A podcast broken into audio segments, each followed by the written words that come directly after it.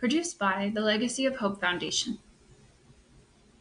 Indigenous Roots and Hoots is about Indigenous people and culture, past and present, success stories and inspiring stories about Indigenous people and what they are doing today. Whether it's arts, music, sports, business, education, and so on, Indigenous people are affecting positive change in their communities throughout Canada. Our aim is to create a better understanding about Indigenous people to help bridge the gap so the reconciliation process in Canada can grow. Today's guest is Carolynne Crawley. Carolynne is a woman who cares deeply about the land. She is of Mi'kmaq, Black, and Irish ancestry and is from the East Coast, known today as Nova Scotia. She is dedicated to social and environmental justice and supporting Indigenous led community work related to food sovereignty and food security. Carolynne lives in Tkaronto, which is Mohawk for where there are trees standing in the water.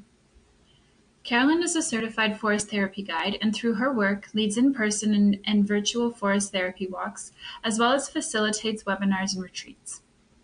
Carolynne is a member of the Indigenous Land Stewardship Circle, which consists of a circle of elders, knowledge keepers, community members, and leaders who have come together around a shared commitment to heal and protect Indigenous lands and community in Tkaronto's High Park, which has been threatened by the administration of herbicides and prescribed burns without regard for the impact on the larger ecosystem, threatening the preservation of such a significant and historical space.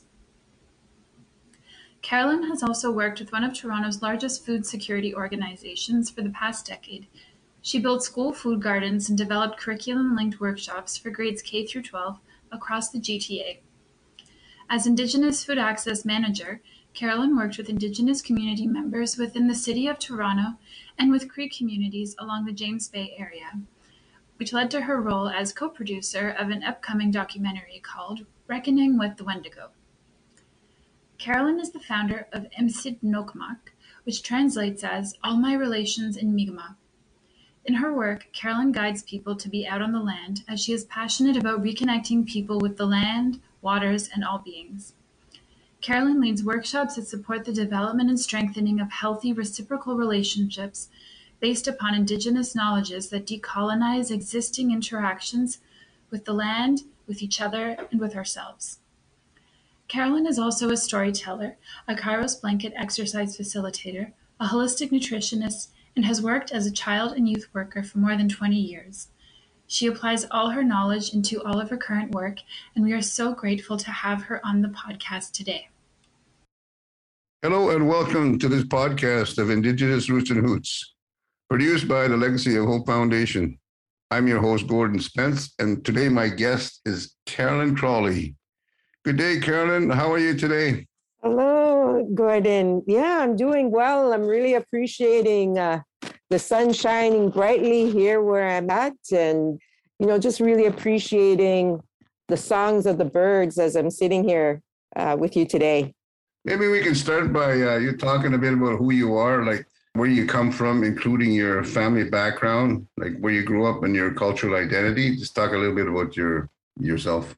Yeah, sure. So, yeah, um, I am originally from uh, Mi'kmaqi territory, so the East Coast, unceded territory. I was born in Halifax, and so my mom is Mi'kmaq. She also has African ancestry, and I also have some Irish ancestry as well.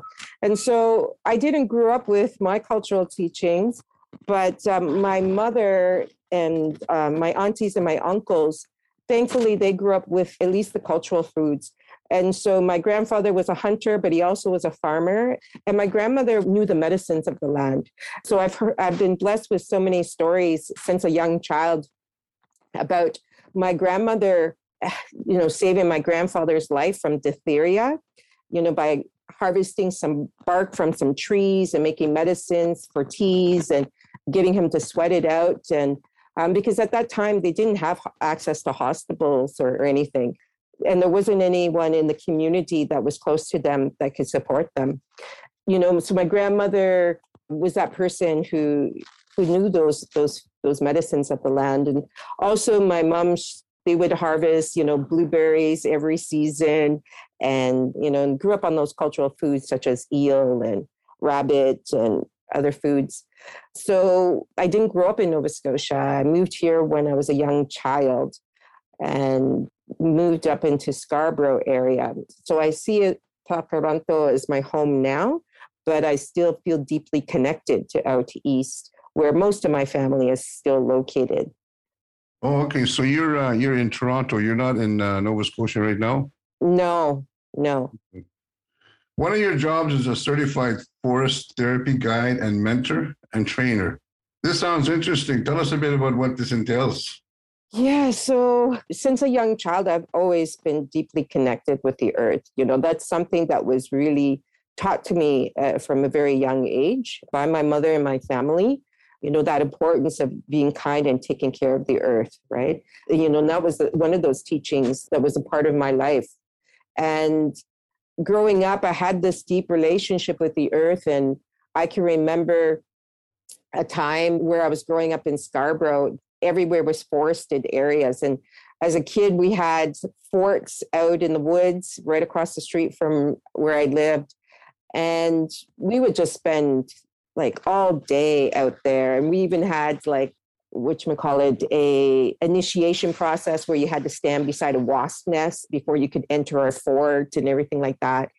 And I remember one day, you know, and this is probably when I was maybe around 10 years old or a little younger that there was these huge fences that had been erected and we couldn't get access into the forest um, from where we usually would go.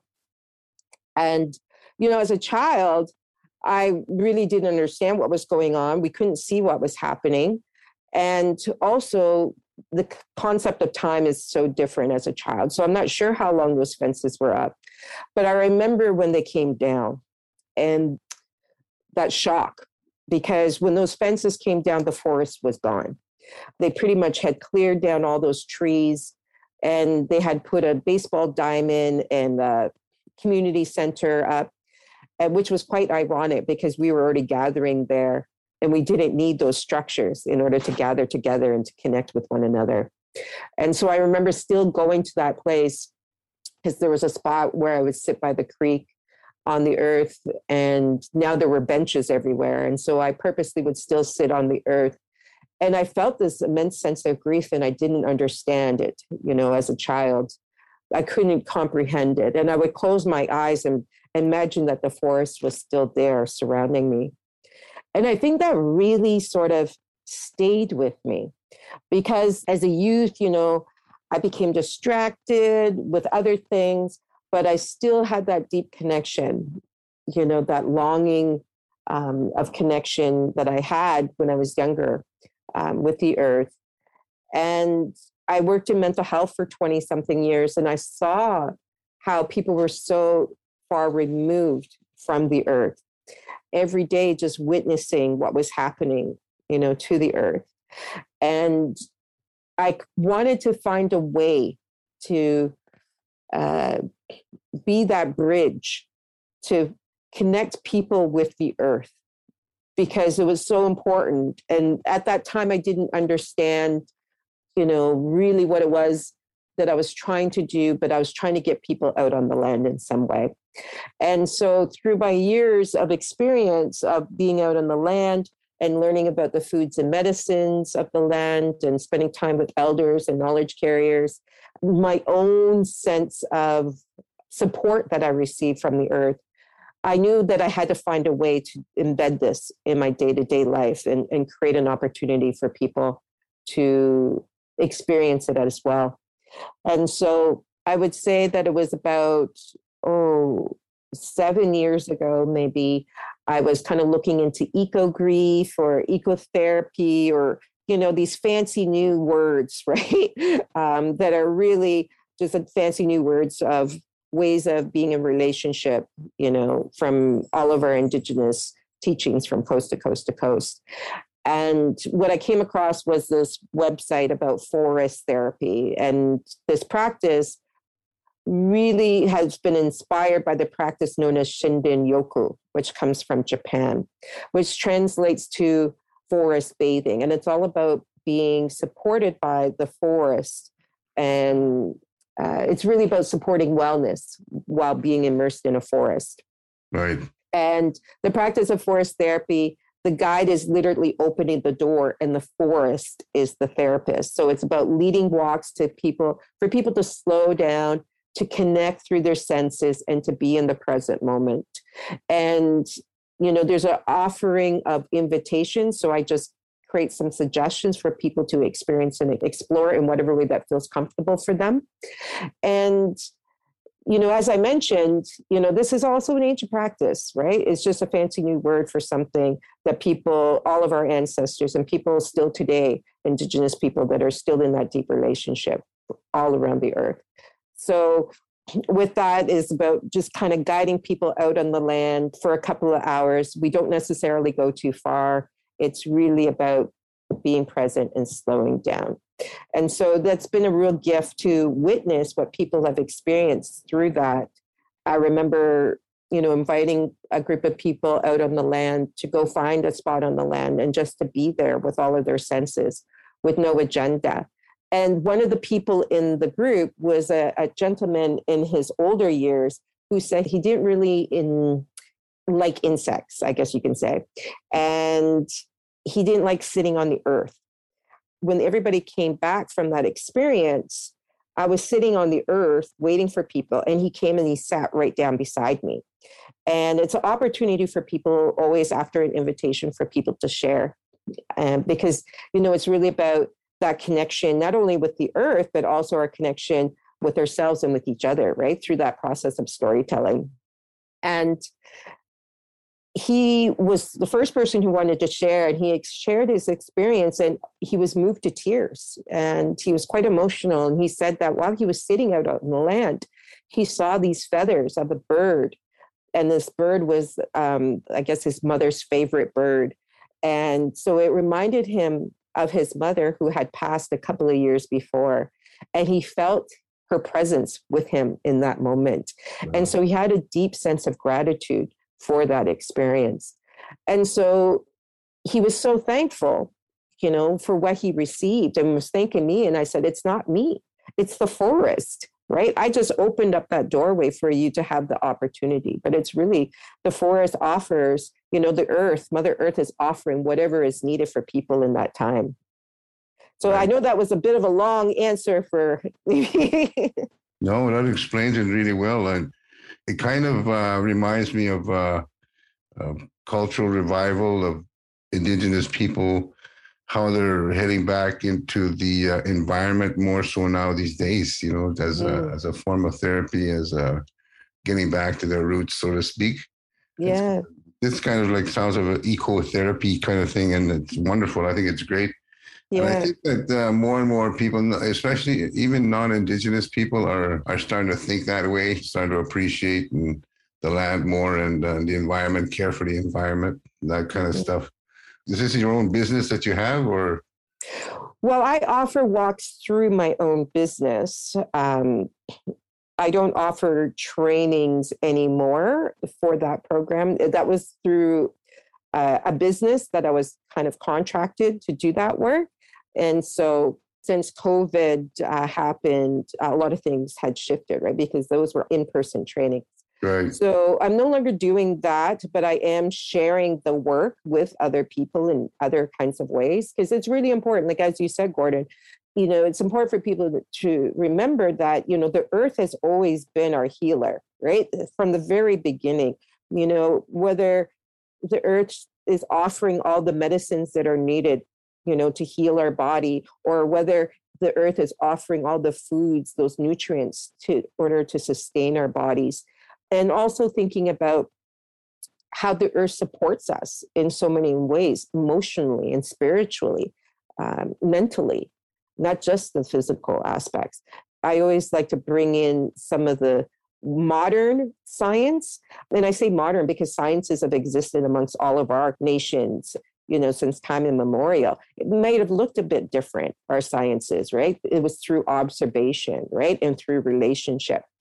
But it's interesting that modern science has been able to measure that all the plants in the trees emit a chemical called phytoncides. And phytoncides is a natural defense mechanism to prevent the trees or the plants from rotting or from attacking insects. So they release this chemical.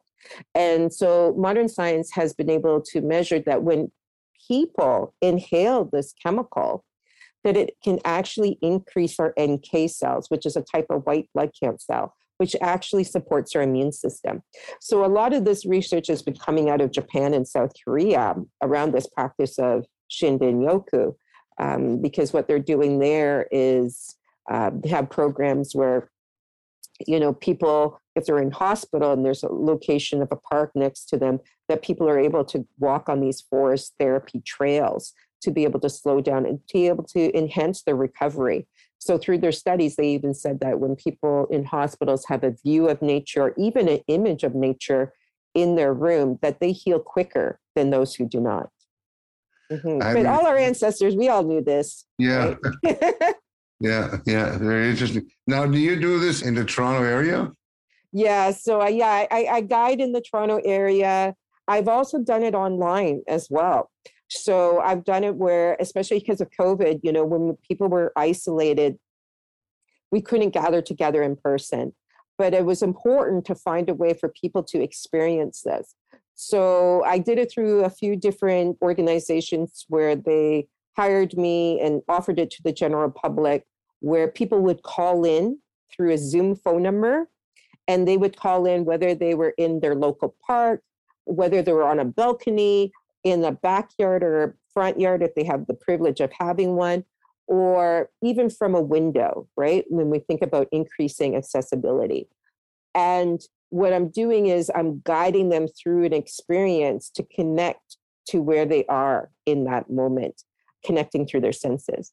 So I'm literally guiding them on a walk. And so they've got one earplug in their ear and one earplug out so they can be tuned into their surroundings. And I'm offering them those invitations for 15, 20 minutes. And then they come back online and there's that opportunity to share and so forth. Very interesting. You're also a facilitator in the blanket exercise. Can you tell us about this? What is a blanket exercise? Yeah, so the Kairos blanket exercise is a kind of an interactive experience for people who are non Indigenous to experience and have an idea of just some of the things that have happened throughout history that have impacted Indigenous peoples. So the blankets are on the floor and they represent the land. And the participants that are there, so this is usually done for a lot of businesses, sometimes schools or faith organizations. And so the people are representing the Indigenous people. And people are handed out um, cards and scripts and so forth. And you're going through kind of like touching upon some things that have happened throughout the past 500 years. So throughout the hour and a half of the exercise, there's maybe myself who's the narrator, who's usually an indigenous person, and then there's someone who's representing the European, who is someone who identifies as a settler. And we're going through a script and we're kind of going through what's happening. And so at times through this exercise, the blankets, which are representing the land, is getting smaller and smaller or being taken away. And then some people who have certain colored cards, you know, whether those cards are representing the impact of smallpox and tuberculosis and measles that have impacted community members, that they have to step outside of the session and they sit in the circle because they have now joined the ancestors. And so what happens is by the end of the exercise, you see only a couple of blankets left that are all crumpled up and small, and only a few people um, that are remaining, and everybody else is sitting in the circle representing the ancestors. So it gives a visual story, kind of just like I said, lightly touching upon some of the things that have happened throughout history. So, touching upon the Indian Act, residential schools, the 60 scoop, you know, talking about the Royal Proclamation, Terra Nullius, all of these things that have happened, the reserve system, and all of that, until what's happening today, right? You know, talking about, you know, the challenges around government not acknowledging treaties, or talking about how the government is in courts fighting compensation for indigenous children's you know so just thinking or just kind of talking about what's happening currently as mm-hmm. well. And then there's an opportunity afterwards where we conduct a talking circle. So people have an opportunity to share um, their thoughts and experiences and ask questions. So this is like an education tool for uh, indigenous and non-indigenous people to know a bit about the history of indigenous people? Yes. Yeah.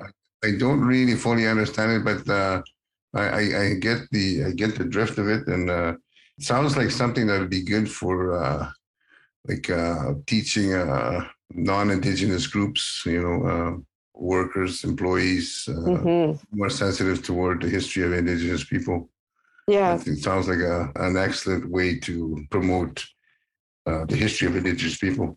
Mm-hmm.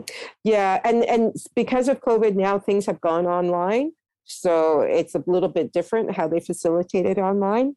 But yeah, the reason why they're doing it is that it's about that process of reconciliation, right?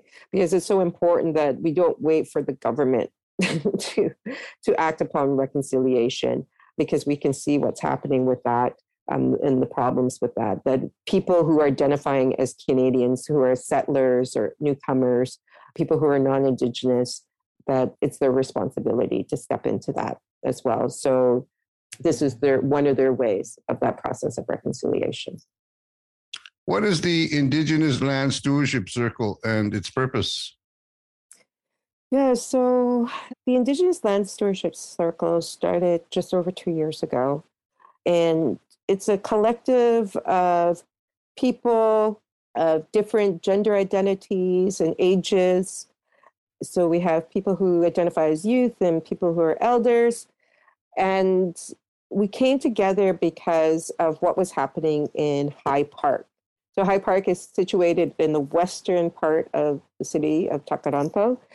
And High Park is known as a place that has many, many trails and marker trees and and there's a an old village there remnants of a village there i can't remember whose village but we came together because the park has been doing prescribed burns for a number of years and they don't acknowledge or the city doesn't make any acknowledgement that this is a practice of indigenous peoples from all across turtle island and there's no involvement of any Indigenous community members as well. And so we came together to have that conversation about how do we ensure that there's more involvement and relationship and that the city is making an effort to build relationships with indigenous community members in regards to how they are managing and i say managing in quotations the park. Because that's kind of how what they're doing they're managing the park. There's no stewarding there's no relationship per, per, se. And we came together also because of the amount of glyphosates that have been sprayed on a lot of the, the plants in the park and so a lot of the phragmites that are around the waterways you know that are taking over that they use glyphosates to try to control those plants they use glyphosates for other plants as well, but they're doing spot treatment. And so they've been spraying the park for 20 years. And, you know, we have great concerns because our collective is also a collective of people who are Indigenous um, and also non Indigenous, people who identify as settlers. And we have a great concern because we're saying that from teachings from all of our nations that we know that there's going to be an impact of that those chemicals upon those plants that it's not just the plant that they're dealing with that it's going to impact all the beings the waterways the beings that live in the waters the trees the animals and so forth so we came together to try to find alternatives to be with these beings in these relationships. So, and then also to create an awareness for people about what's happening on that land that's known today as High Park. So, it's been a challenging process with the city because the city is really kind of thinks in silos. So, it doesn't look at a holistic perspective as far as relationship. and just sees one being or one thing, you know, separately. So when they're using the glyphosates, they're not thinking about the impact of all the other beings. They're only thinking about doing spot treatment to deal with a particular plant and that it has no effect on anybody else. Glyphosate is what? Uh, is a chemical? Yeah, so it's a herbicide. And so this herbicide, there are lawsuits in the United States about this herbicide. People claim that it is a known carcinogenic. And there have been some places throughout Europe that have actually banned the use of this chemical as well. Right. So, yeah, so we gather together and we'll be building a garden or a caretaking part of the, the, the land in there in the new season, right? In the springtime. So this kind of leads into the second my next question. You mentioned gardens. You've been involved in building gardens for schools and developed curriculum linked workshops for students. How successful has this been? Yeah, so when I was working at a food security organization, I was building food gardens for both elementary and secondary students and really kind of getting the students connect with the earth in a deeper, more meaningful way. And what we were noticing, a lot of the students couldn't recognize a fruit or a vegetable when it was being grown, right? So they couldn't recognize the plant. They could recognize the actual the food. So finding a way to connect them with the earth and rec- and have those that knowledge was really important. And also when you're looking at shifting to healthier eating, that there's studies to show that when kids are involved in growing the food, they're more likely to eat the food. Right? So the workshops that I was doing from kindergarten to grade 12, all connected to the, the garden and healthy eating. So it's all about food literacy, how to prepare food. So we would be working in the garden and building those relationships and then bringing that food into the classroom and preparing that food. And sometimes the students would take that food home. And then there was also communal meals that we would have on a monthly basis where parents could come and join as well. One of the things that I did when we were working in that garden was talking about, because I was working with students that are Indigenous and non Indigenous. And I was talking about that relationship and the importance of reciprocity, you know, especially when we're harvesting from the land, whether it's an animal or a plant because life is taken, right? And all life is sacred and all life has a purpose, right? So that importance of doing it in a good way. And so I was sharing about that with students and and you know, for me, when I'm harvesting, I'm offering that sema, uh, right? You know, that tobacco. But for the students, I was inviting them because I said, that's my way. But I invite you to find your own way, right? Because of those students weren't Indigenous. Find your own way of giving back to express your gratitude for whatever it is that you're harvesting.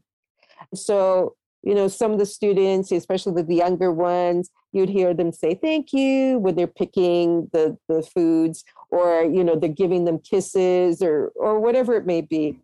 And I remember one time I was on a rooftop garden and this was later kind of near the end of the year. So I've been working with the students in the school all year round. And I remember that, like, you know, the students came up, they were excited to be on the garden. And I just said, yeah, go ahead, go harvest. You know, didn't have to give them any instructions, you know, because they knew what plants to harvest. And I could hear someone say, hey, did you say thanks? And I turn around and there's this boy with these beans in his hand and this other boy looking at him. And he's like, yeah, I said thanks. right. and so I thought, wow, that's so cute. So later I went up to the boy who asked the question. I said, hey, I, heard you asking so and so if he said thanks. And he's like, yeah, Carolynne, that was the first thing you taught us. And I thought, wow, you know, so for that to really sink in and for there to be that understanding of that importance of expressing that gratitude for what we're receiving from the earth really touched my heart. Pretty awesome. It kind of sounds like a project that we're working on, and uh, hopefully we'll uh, maybe we can get you to give us some some assistance or advice sometime in the future. We're doing a we're working with students on a garden project mm, in the mm-hmm. Ottawa area. So you talk about in your bio being involved with a food security organization. I'm curious to what, what is a food security organization? The food security, when we're thinking about security of food is, right? It's really ensuring that we have access to healthy, affordable foods that are culturally appropriate. And, you know, most people who are Indigenous and Black and people of color experience higher rates of food insecurity here, what's known as Canada.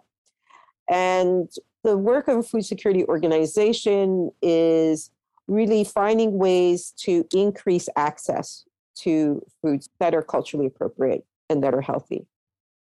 And that can come through many different ways, whether it's through community gardens, through school food gardens, whether it's through hosting markets, so mobile markets in communities where there might be a food desert. And so, food desert is a community where they have no access to any fresh produce or healthy foods. Maybe it's just kind of like convenience stores in their area and they have to travel a bit of a distance.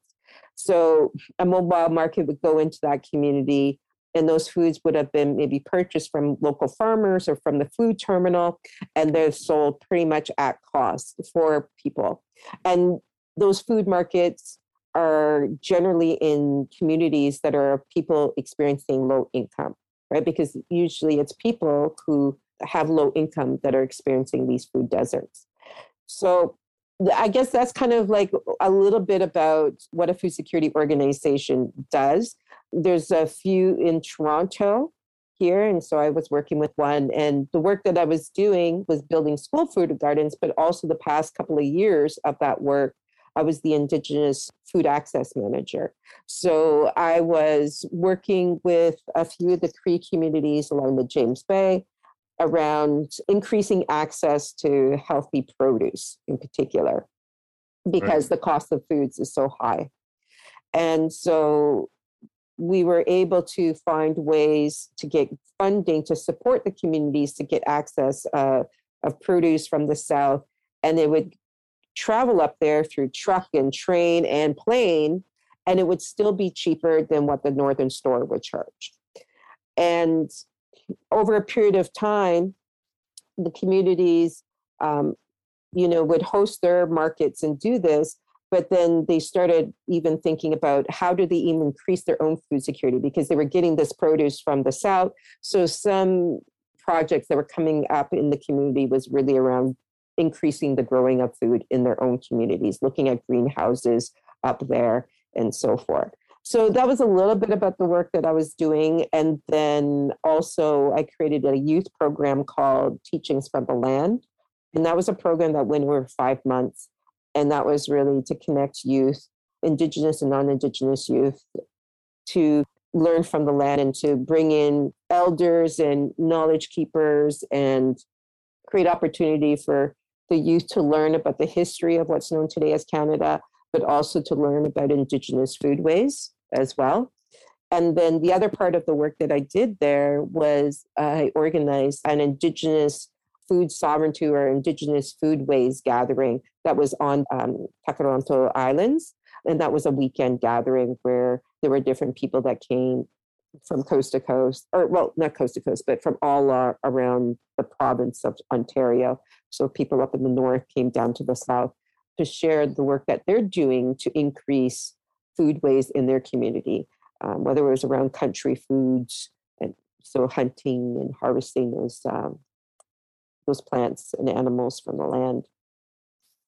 Yeah, food security is a is a, is an issue that's uh, important to communities in, in northern Canada, especially uh, in the Arctic, where they don't get fresh produce and everything is so high. The cost of transporting foods up to the Arctic and into northern northern northern communities in the provinces as well.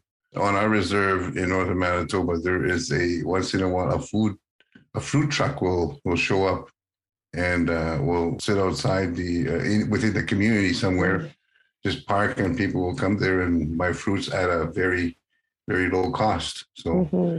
this is a very interesting uh, work that you're doing, and yeah. it's very beneficial to Indigenous people in mm-hmm. Canada. Yeah, there's a lot of work that needs to happen, right? Because, you know, it's these systems, these colonial systems that have been put into place that have really disconnected and removed people from traditional hunting grounds and and, and access to those foods and medicines. And so, yeah, the work that I'm doing now is really about supporting those traditional foodways, especially, right? So that there's more autonomy and less dependency on, you know, accessing foods from like grocery store or from the South, you know? Yeah. There's a lot of um, people that eat food from the store, store bought food, canned foods that are not really good for you. And I think it contributes to the high rates of uh, illnesses amongst Indigenous people throughout Canada. Mm-hmm. Yeah. You're also involved as a co producer of an upcoming documentary titled Reckoning with the Wendigo. Describe to us what this documentary is all about. Yeah, so that documentary came about during our travels to the Cree communities up along the James Bay. And it was really trying to find a way to share their story of resiliency. Because oftentimes there's always these stories of hardship or disparity that are coming from Indigenous communities that are often exploited by non Indigenous peoples.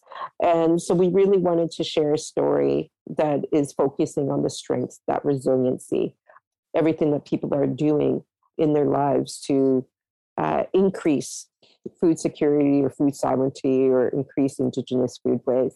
And so it does touch upon the challenges and the costs of foods and other products up in the north, but also focusing on the solutions that the community members are coming up with. Well, we'll certainly be looking forward to this production. I think it's going to be interesting to to see this.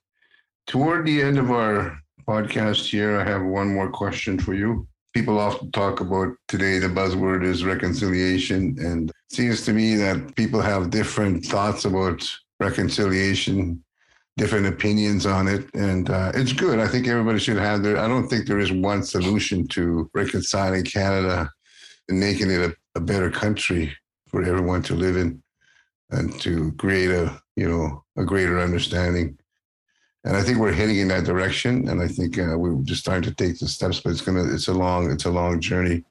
And how do you feel about this whole question of border reconciliation? What is your what is your feelings on this, and and how we can make Canada a better country to live in? Yeah, that's a, such a big question. Um, I think even just looking at the language, the work that I do through my business, Miss Okama, is really kind of looking at language, colonial language, and really looking at is this the right language to be using? So, like if I Google in the dictionary, what is the meaning of reconciliation? Well, it's one definition comes up the restoration of friendly relations or the action of making one's view or belief compatible with another.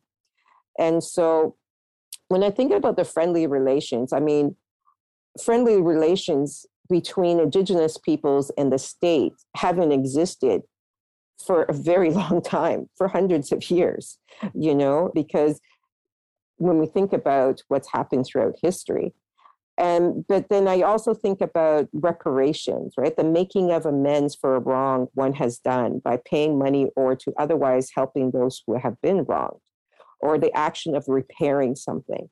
So I think like really the government needs to be repairing the relationship with indigenous peoples and reconciliation is this word that just keeps going about and i mean when i think about it i think that people cannot wait for the state or the government to act upon this word of reconciliation or reparations whatever language to be used because we can see that there's a lot of talk and very little action.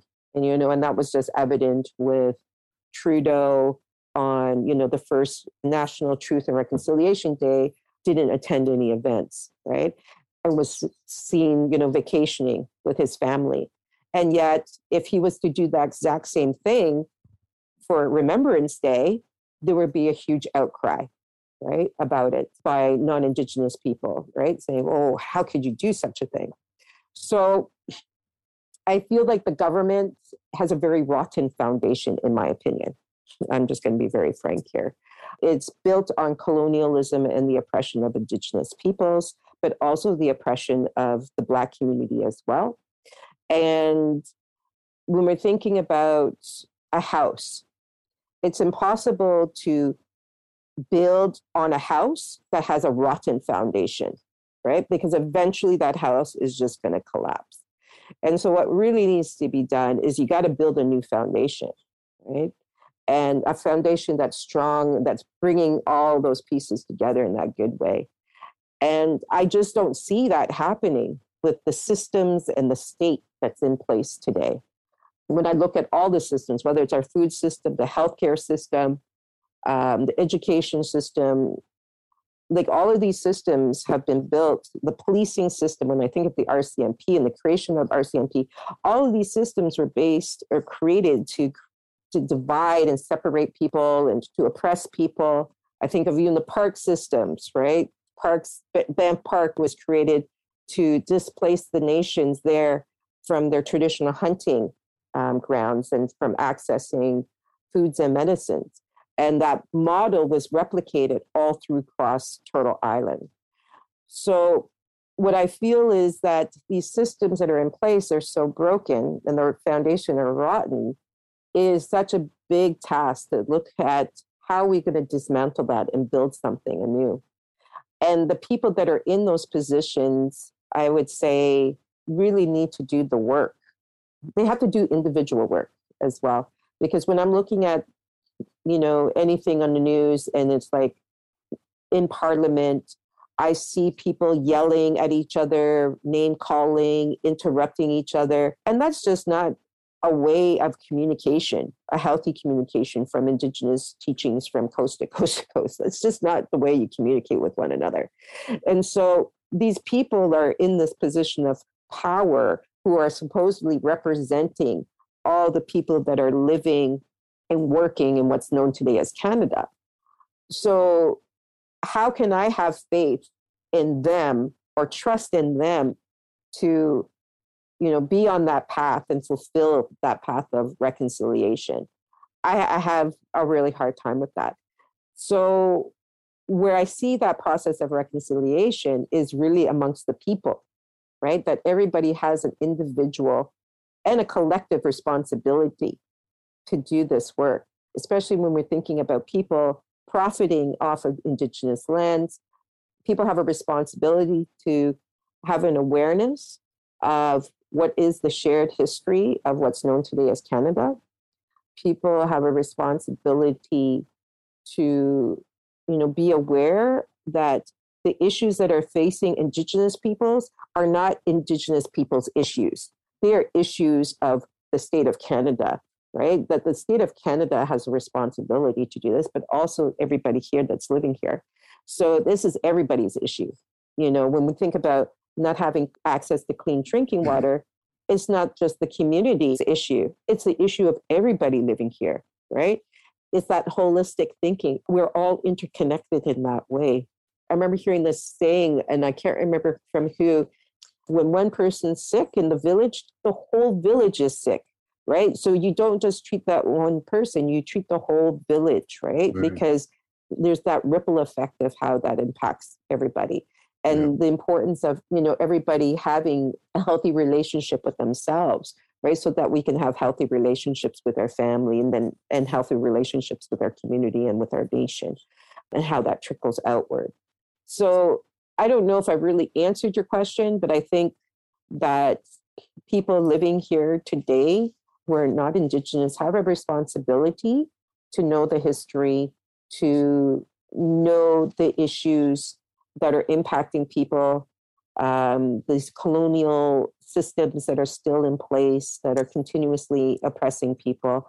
And then they need to make some action around that, right?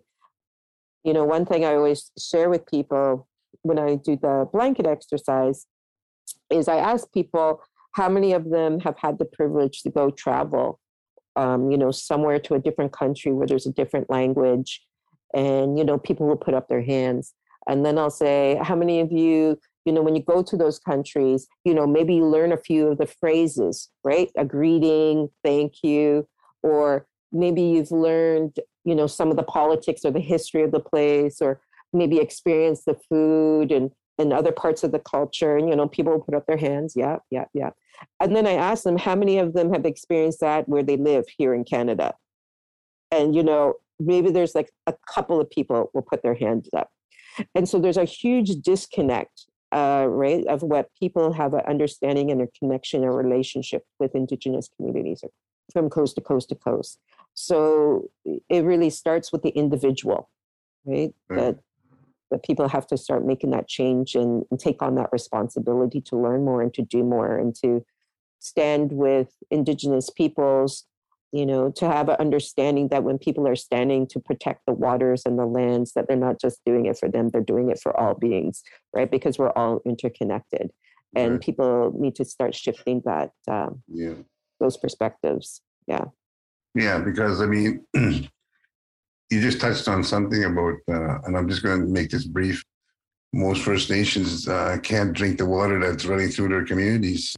You know at one time uh, we drank the water right from the river. We used mm. to haul water from the river. Now, now you drink that that water and you're, you're gonna get really sick. And this, mm-hmm. like you said, this is all over, all across Canada. Like you know, yeah. we're poisoning our waters, like our lands and waters through pollution. Government should be controlling this stuff more. And, uh, mm-hmm. uh, I want to. Well, and can I say one other thing too um, sure. about that reconciliation too?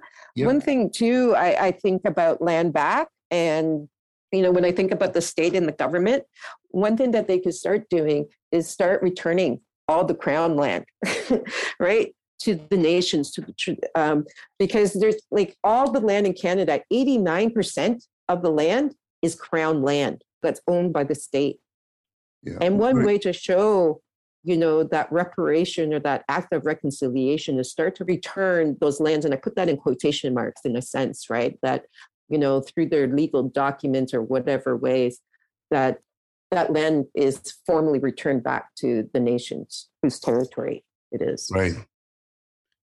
Well, thank you for taking the time uh, to talk to us. I've been talking to Carolynne Crawley. She's an excellent teacher. She's been involved in in and uh, so many positive areas that affect people in a positive manner and uh, land stewardship the uh, she facilitates the blanket exercise. She's involved in forest therapy and uh, so many other wonderful things. I think you're a great teacher, you know, and uh, you're a good representative of Indigenous people. And uh, and thank you very much on behalf of the Legacy Hope Foundation. I really appreciate and thank you for taking the time to do this with us. Mm, thank you, Gordon, for the invitation to share with everyone today. Yes. And I'm wishing everyone that good health and that peace of mind and that good long life. Yes. Thank you, Miigwech. Mm, Wela'lin.